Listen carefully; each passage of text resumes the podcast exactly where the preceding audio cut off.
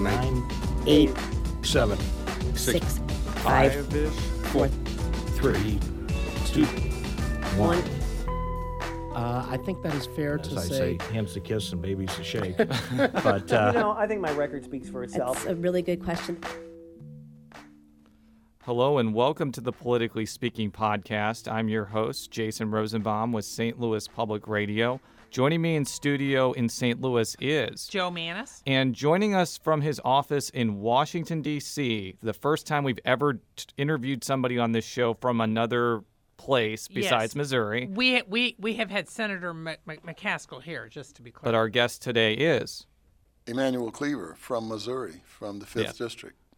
Thank you very much for, for being on our show. It's an honor to talk with somebody of your stature. You have a street named after you in Kansas City, um, and you've had a long tenure in municipal and, and, and federal politics. So we're, we're thrilled to have you on the show today. Um, but before we get into you as a person, just tell us a little bit about your district and kind of the area it encompasses. Well, usually uh, when people hear about my district in Missouri, they're confused because the um, natural assumption of uh, an African American in Congress is that he or she represents a uh, majority minority district. Um, I was mayor of Kansas City, which was at the time 24% African American. My congressional district is uh, about 23% African American, about 5% uh, Latino. Uh, it is Kansas City, Missouri, uh, the uh, metropolitan area uh, almost. It takes in uh, Independence, Missouri, and Raytown and Grandview, some of the suburban areas, uh, and then it begins to move uh, toward the east. And this is a new part of my district. It was once represented by uh, one of my closest friends. Um, I uh, refer to him as my older brother, Ike Skelton.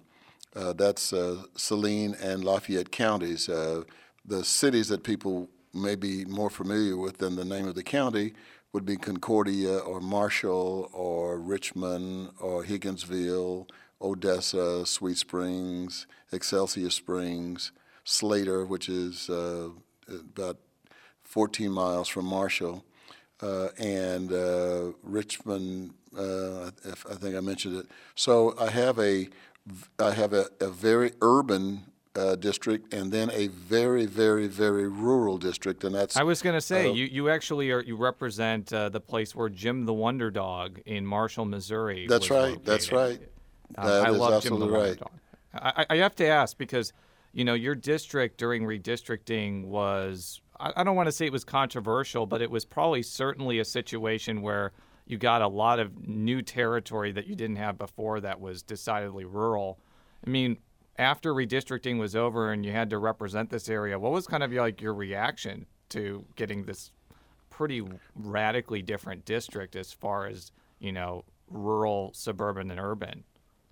Well, in many ways, I um I was very pleased. Uh, in some ways, I re- resented uh, the the uh, redistricting because uh, f- uh, from the outside, it looked like uh, a, uh, a plan to uh, place me in harm's way politically. Uh, but you know what people probably didn't know is that I was born and raised in Texas. Uh, my both of my my, my paternal and my my maternal grandfathers were were farmers, uh, and so I grew up picking cotton, uh, helping uh, my grandpa uh, uh, chop in the cornfields. we had uh, uh, we didn't have them, but my grandparents had pigs, chickens. So we uh, were uh, living the, the life. I didn't even know that we were poor until I was about 12.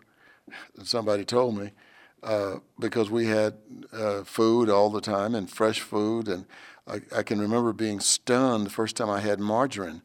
And um, I thought, what is this? Who did this?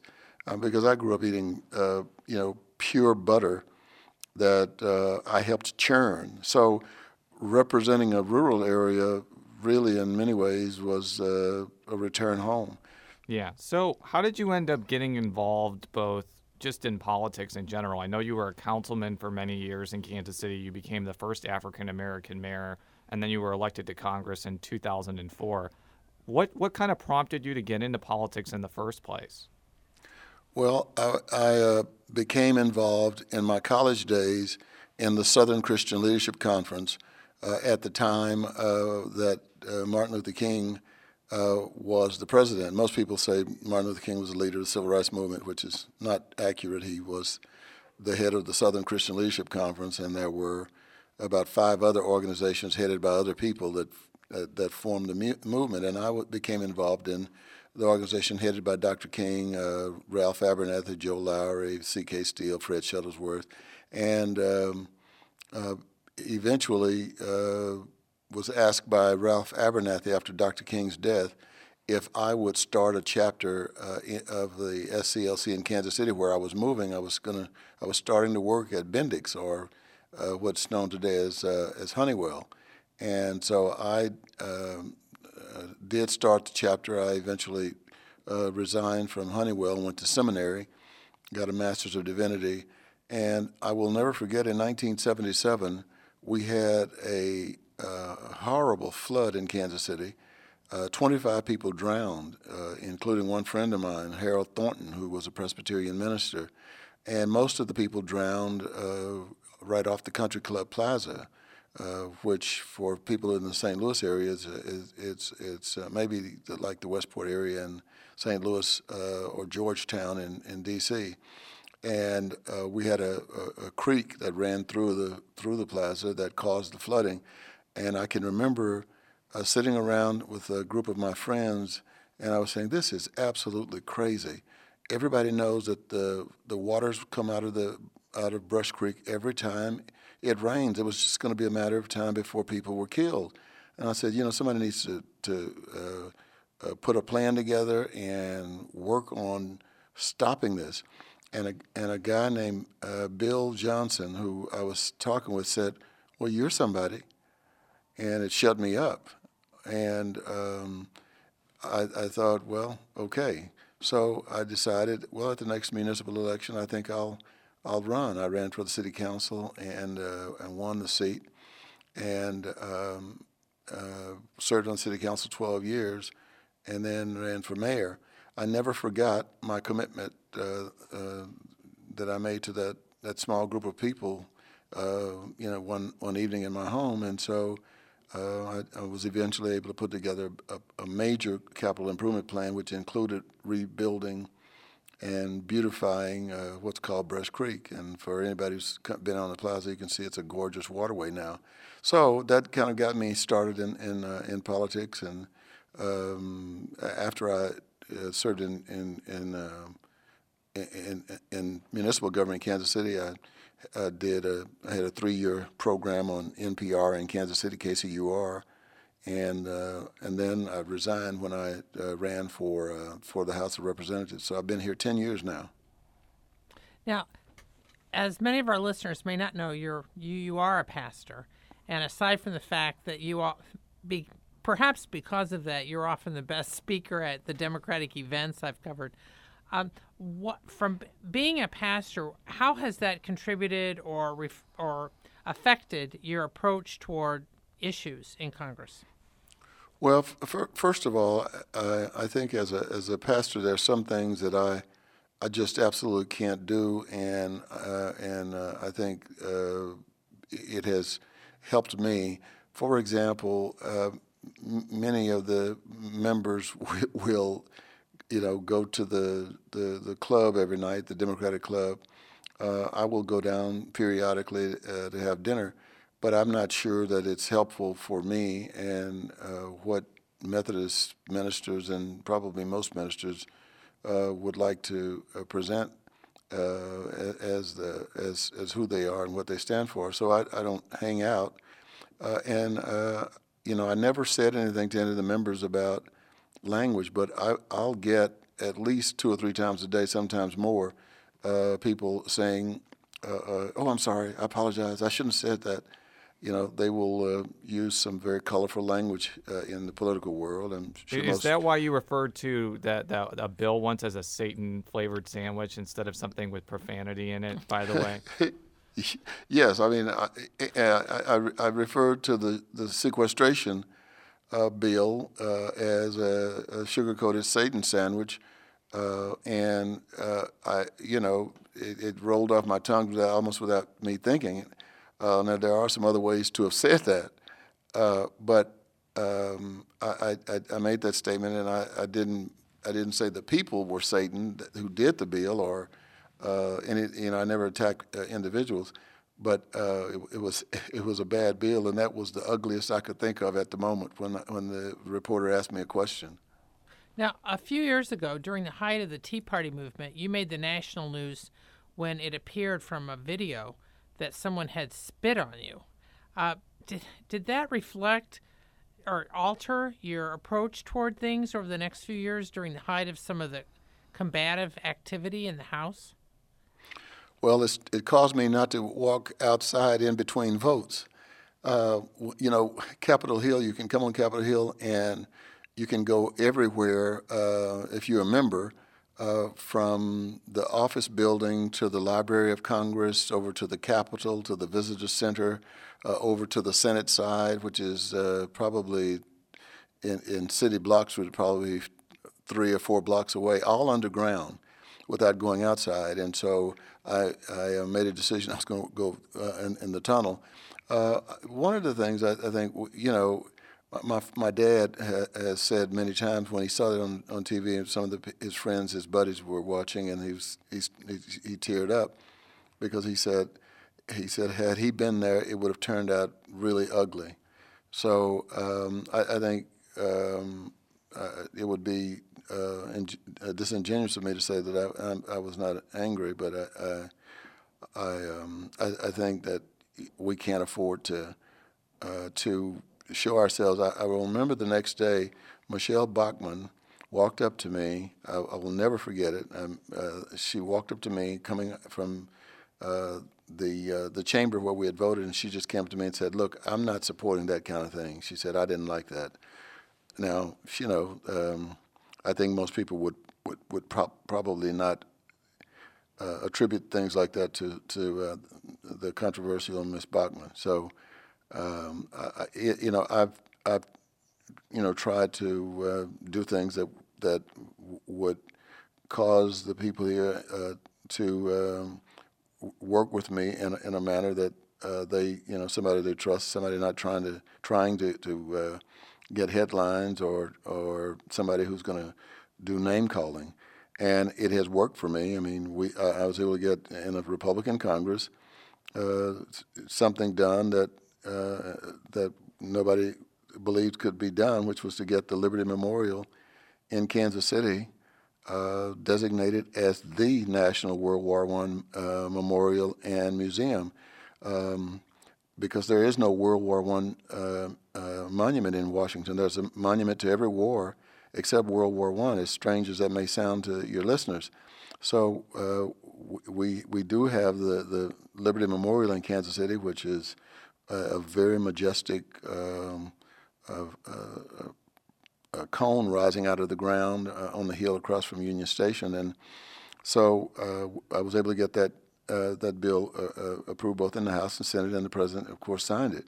And I think one of the reasons uh, that we were able to, to get that done is, you know, working with people and not being nasty and and and trying to, uh, you know, understand people's uh, uh, positions uh, on things, even if I disagree extremely uh, strongly with them. And so um, I, I think that um, it, it has been a, an experience for me and probably some, an experience for some others as well. Yeah. So I wanted to shift gears a little bit to talk about Ferguson. And even though Ferguson is 200, 250 miles away from Kansas City, I feel like you have a unique perspective on this because you were a longtime municipal official. You've been to Ferguson multiple Many times. And I, I just want to ask very plainly what have you thought of the last few months and how it's played out here? And from your experience leading a, a major city, what do you think could have been done differently on all levels of government that were done incorrectly in your view?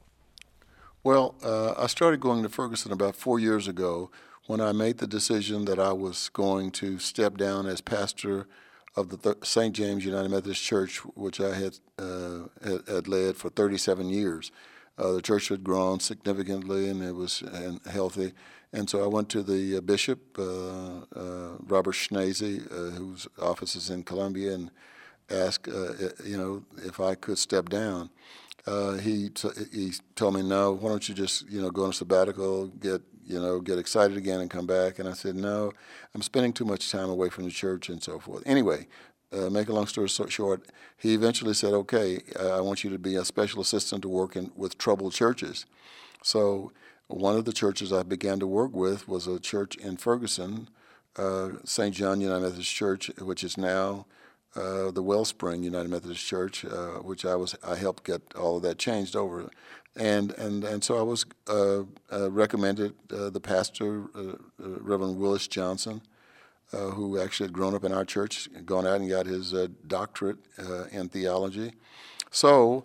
Um, I, I, was going in and out, very, became very familiar with with Ferguson, and then when the tragedy hit, I immediately went down primarily to, to uh, see what was going on with our church and, and uh, to make sure that if there were problems there, that I offered as much support as I could for Reverend Johnson.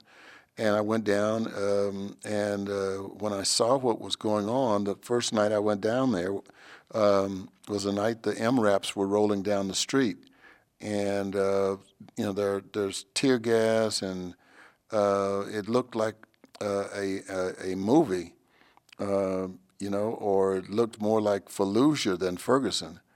Uh, and so I thought, this is uh, something that has gotten out of control.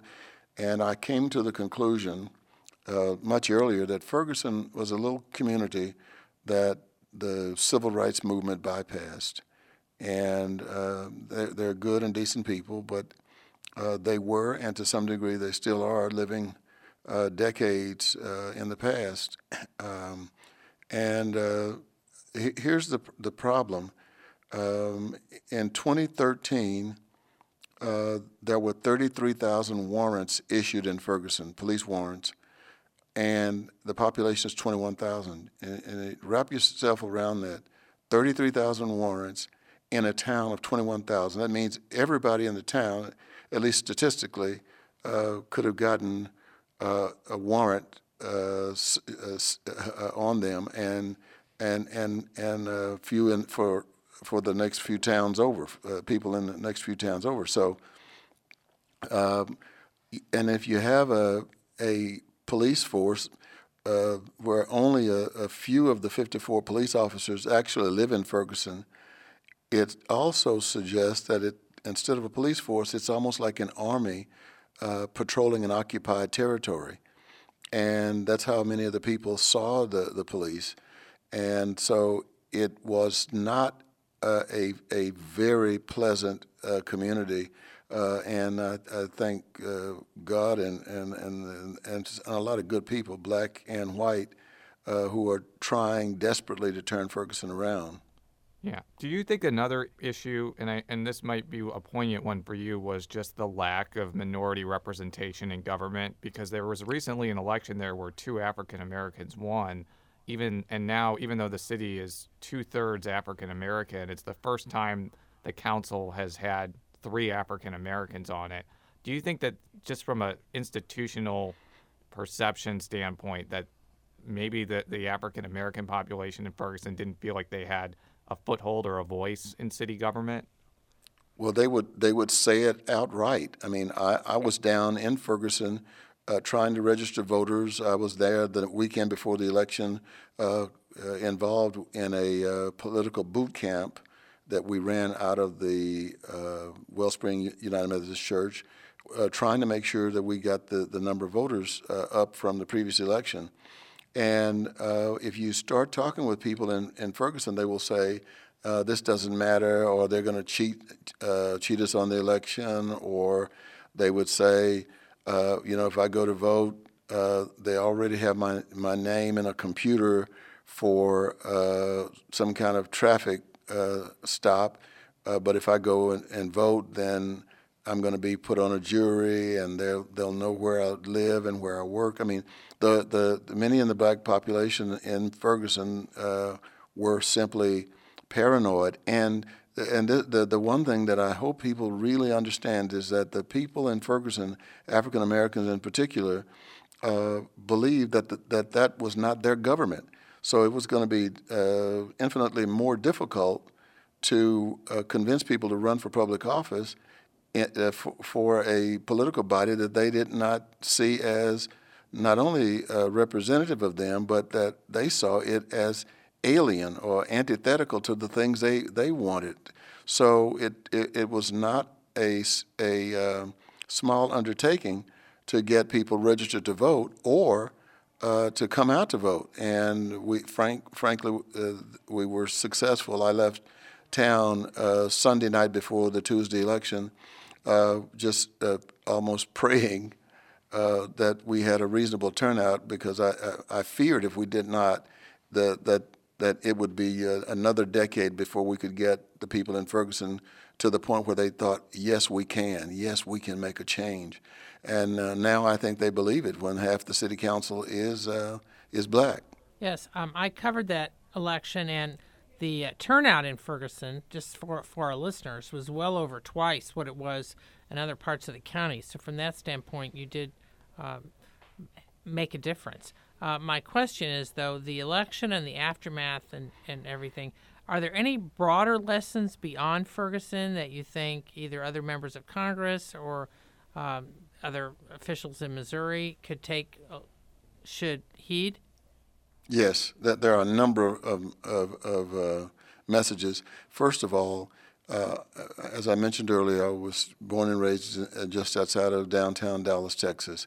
And when I grew up, um, my mother, father, and three sisters and I would would would uh, would ride in that Oldsmobile '88, um, and we'd go through a little town called Saginaw, uh, Saginaw, Texas, just outside of Dallas. And um, my mother would always tell my father, honey, slow down, slow down. And my father would, would be driving, you know, 20 miles per hour, and he'd, he'd slow down to five because Saginaw had a reputation for traffic tickets, uh, giving traffic tickets. Uh, that's how they uh, maintain their municipal operation. So um, whenever you have uh, that kind of contact between the police and the public, uh, you, you, you cannot expect a lot of good things to happen. And uh, other cities, there, I mean, almost every state in the union, uh, will, people can tell you about a, a, a little town where where the, the there's an industry uh, called uh, taxation by citation, and uh, we have that in Ferguson, and a lot of cities now can can can just uh, thank their lucky stars that they haven't had conflicts uh, similarly. But the, the problem is that they may not have had that large a, a minority population. So the other thing is that it has taught us that um, the military equipment that we've been giving uh, uh, here in Washington from Homeland uh, from uh, Homeland Security, the, the uh, Department of Defense, and the Justice Department going to uh, towns and police organizations all over the state, that the, the, the thought that you could intimidate the public by rolling this heavy duty military equipment down the main street of a, an American city is just not going to work. It's not going to happen. I mean, most people uh, rebel and, and, recoil against that. Black, white, uh, poor, it doesn't matter. The reaction to what people saw on television uh, was, I liken to what, what people saw uh, when, when uh, John Lewis, uh, Martin Luther King, and others marched across the Edmund Pettus Bridge. and that is the, when, when, when the people turned on Huntley Brinkley uh, uh, News uh, Wal- or Walter Cronkite and saw Bull Connor and his men beating civil rights marchers, peaceful marchers. Uh, the the nation recoiled. The nation was just uh, angry, and that helped create the atmosphere for the uh, passage of the Voting Rights Act. And I think when the American public turned on their television sets in their homes and saw uh, this this heavy duty military equipment rolling down the streets of an American city, uh, they they came to the conclusion quickly: this is just not what we should tolerate in this country. And So, and, yeah. and Oh. so I think that people got that message. So I wanted to, to you, you actually transitioned really nicely into our next topic that you've actually proposed legislation that aims at curtailing some of those towns you just talked about. Um, I, I, from what I've read before, it would make it a civil rights violation to um, basically go after somebody criminally or civilly in a traffic offense solely for revenue. Uh, is, is that an accurate description of, of what you were trying to do there, and what, what are you hoping to accomplish by it? Yes, that, that is uh, an accurate description. It is a civil rights violation when people are, are unconstitutionally uh, stopped uh, for the purpose of raising revenue. Uh, it's, it's policing for profits that uh, I think is, is uh, unconstitutional in this country.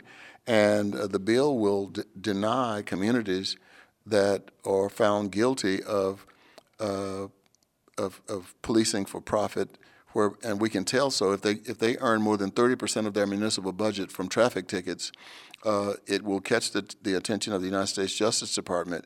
If they are found to be uh, violating this law, they can lose their Byrne grant. Now, uh, for most people, that, doesn't mean much, but almost every law enforcement office uh, uh, in the in the United States receives money from the Justice Department through what is called a Byrne grant, some kind of uh, policing operation is funded in almost every community through the Byrne grant. So municipalities will risk losing that those dollars uh, if they should uh, make the decision, as Ferguson made. It, it was their their decision uh, had a great deal of intentionality, and all you had to do is read the report from the Justice Department where they had emails uh, actually saying good job to the police chief from the city manager you you raised 2.5 million dollars and uh, and and that's a new record but one of the things i wanted to ask is there has been on a state level kind of efforts to restrict the amount of revenue that can get from traffic tickets and and, and one of the, the things that I've noticed is some of the biggest opponents to this are some African American legislators and mayors.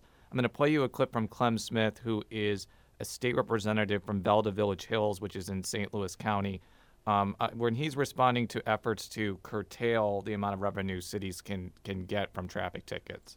Talking with the cities that I represent, there wasn't a lot of discussion about, hey, what would be a good percentage? How can we do this? Um, and from that, then there's pushback from my area, and I've got concern with that too.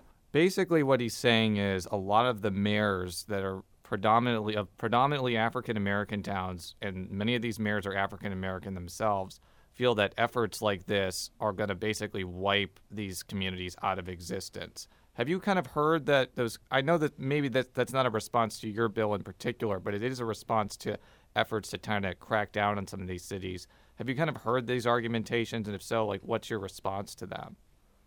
Yes, I have heard those those responses. The Missouri General Assembly is considering such legislation uh, that would knock it down to 10 percent. And and uh, in in uh, speaking to members of the General Assembly, uh, I've been told that it is going to be approved and the governor is going to sign it. Uh, I used to be the president of the National Conference of Black Mayors, and and uh, most of the black mayors, 420 at the time when I was president, are from small towns like those around St. Louis, and and those the, the mayors in those uh, uh, small towns were part of the organization when I uh, led the led it uh, back in the 1990s, uh, and I understand what they're saying. Here's the problem: look, you're asking for for trouble when you do this, when you when you're stopping people to, to raise money, and one of the things that may uh, that, that I, I suggest to, to, to, mayors who are saying, no, we got to keep giving these traffic tickets, is this.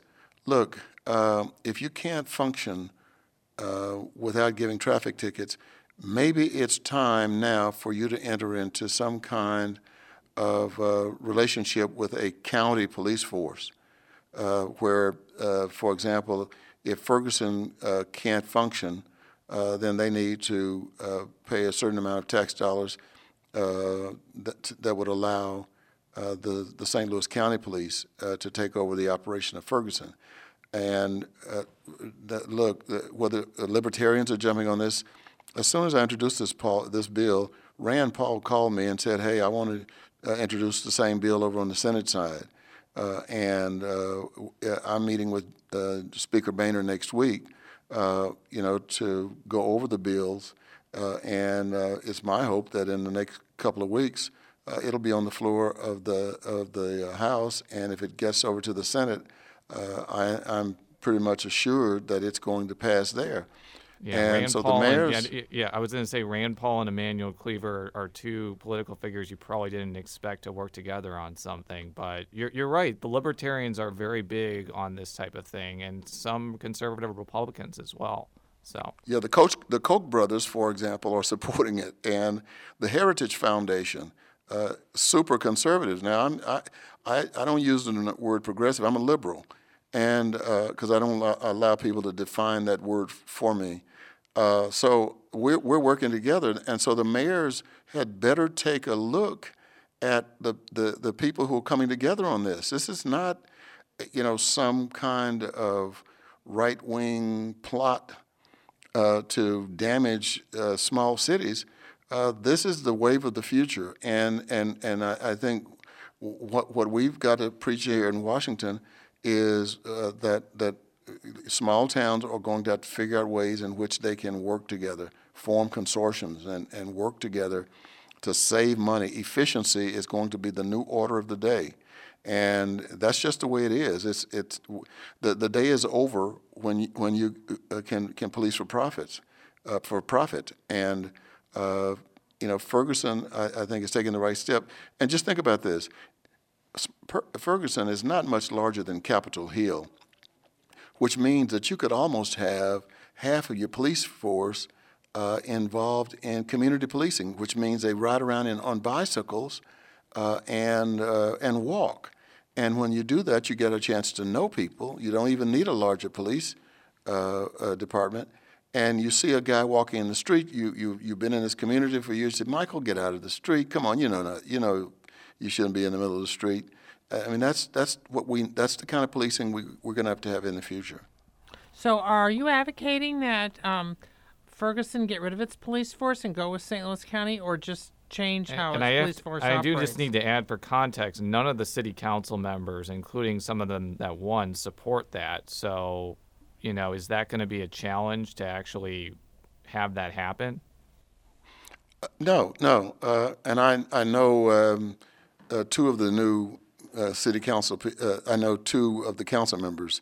Uh, Councilman uh, James is, was there uh, previously, but I um, look. This is just the way it's going to be, and we've got to make make adjustments. They're going to have to make adjustments.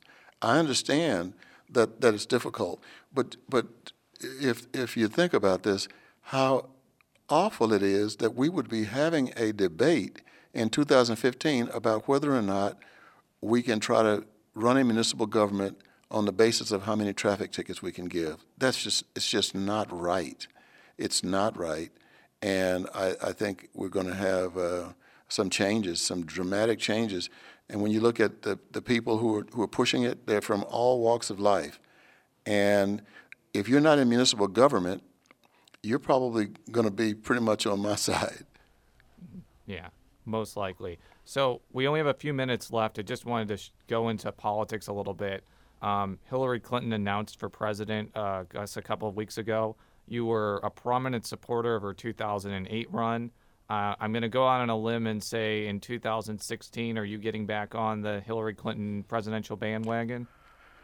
Yeah, you went way out on a limb. Um, so I, I, I, uh, I, I will, uh, in all likelihood, uh, be um, uh, involved uh, heavily in the, in the uh, uh, Clinton campaign. Um, the uh, uh, campaign manager, um, Mr. Mook, called me earlier this week to just say the secretary asked me to to reach out to you and and tell you that she's going to catch up with you. She wants you to be deeply involved in the campaign, and I intend to to do that. Um, you know, when you think that uh, we we had a capable and qualified woman who ran India three decades ago. Uh, uh, we've had uh, Margaret Thatcher in uh, in England. I, I think we we we've got to start uh, thinking about making the presidency available to anyone who has the, the, the leadership skills and, and the capacity, and Hillary Clinton does. So uh, I'm, I'm going to support her very strongly. I think that uh, she uh, is going to be a, a strong a stronger candidate uh, because she lost uh, six years ago to Barack Obama. And, and I think if you look at her campaign, she- that's what she's doing the things now that she failed to do six years ago. Now, you were very active, very very prominent in her husband's uh, campaigns for president back in the 90s. And of course, at that point, uh, Missouri was a battleground state. Uh, Bill Clinton actually was the last Democrat to carry Missouri. Do you think there that that she has a chance of carrying Missouri in 2016 or I've had some officials on both sides tell me that they don't see Missouri as a battleground state and that it will likely end up as a Republican that, that the Republicans will carry it regardless who the nominee is. I'm interested in your take on that. Well, if you look at all of the polls, uh, the state of Missouri is 50 50, which is why it's been considered a bellwether state. It's 50 50, it can go any way. All you have to do is look at the state offices. So you got a Democratic governor, you got a Democratic secretary of state, uh, you know, on down the line, uh, treasurer. And, uh, and so, uh, you know, the, the state is not a hard red or a hard blue state. And I think the, President Clinton had the, uh, uh, has had a, an appeal uh, to the people in, in, in rural uh, Missouri. And I think uh, Secretary Clinton will have that same appeal. And that is, they're not going to come across as some blazing liberal uh, they, um, in fact, Secretary Clinton is a is a little more hawkish than am I on on military issues. But you know, you, there's, you're not going to find a perfect candidate. I think that, uh, and I, t- I said this to the campaign manager uh, in the phone call earlier. I think we have a chance to take Missouri uh, because uh, I think that both Hillary Clinton and her husband, uh, who, who won it previously, uh, are people who are not seen as Barack Obama is seen in Missouri. There are portions of my congressional district that the president's approval rate, rating was down in the 20s. So I, you know, I don't think you can find uh, that kind of number on Hillary Clinton. This is this is going to be a, a, a battle for Missouri, and I think the Hillary Clinton will win it. It'll be an interesting thing to watch because that's the sort of thing that can bleed over into other races as well. But uh, Congressman, we were just delighted that we were able to have you on your on our show from DC. Thank you so much. Um, to, to close us out, uh, you can find all of our stories at stlpublicradio.org. You can follow me on Twitter at jrosenbaum. You can follow Jo at Twitter at. Jay Mannies, that's J M A N N I E S. And Congressman, are you on Twitter as well? I believe it's Rep Cleaver, if I'm not mistaken. Rep, Is yes. that right? Yes. Uh, Rep Rep Cle- Cleaver. Thank you very much again, and we'll be back next week. And until then, so long. So long.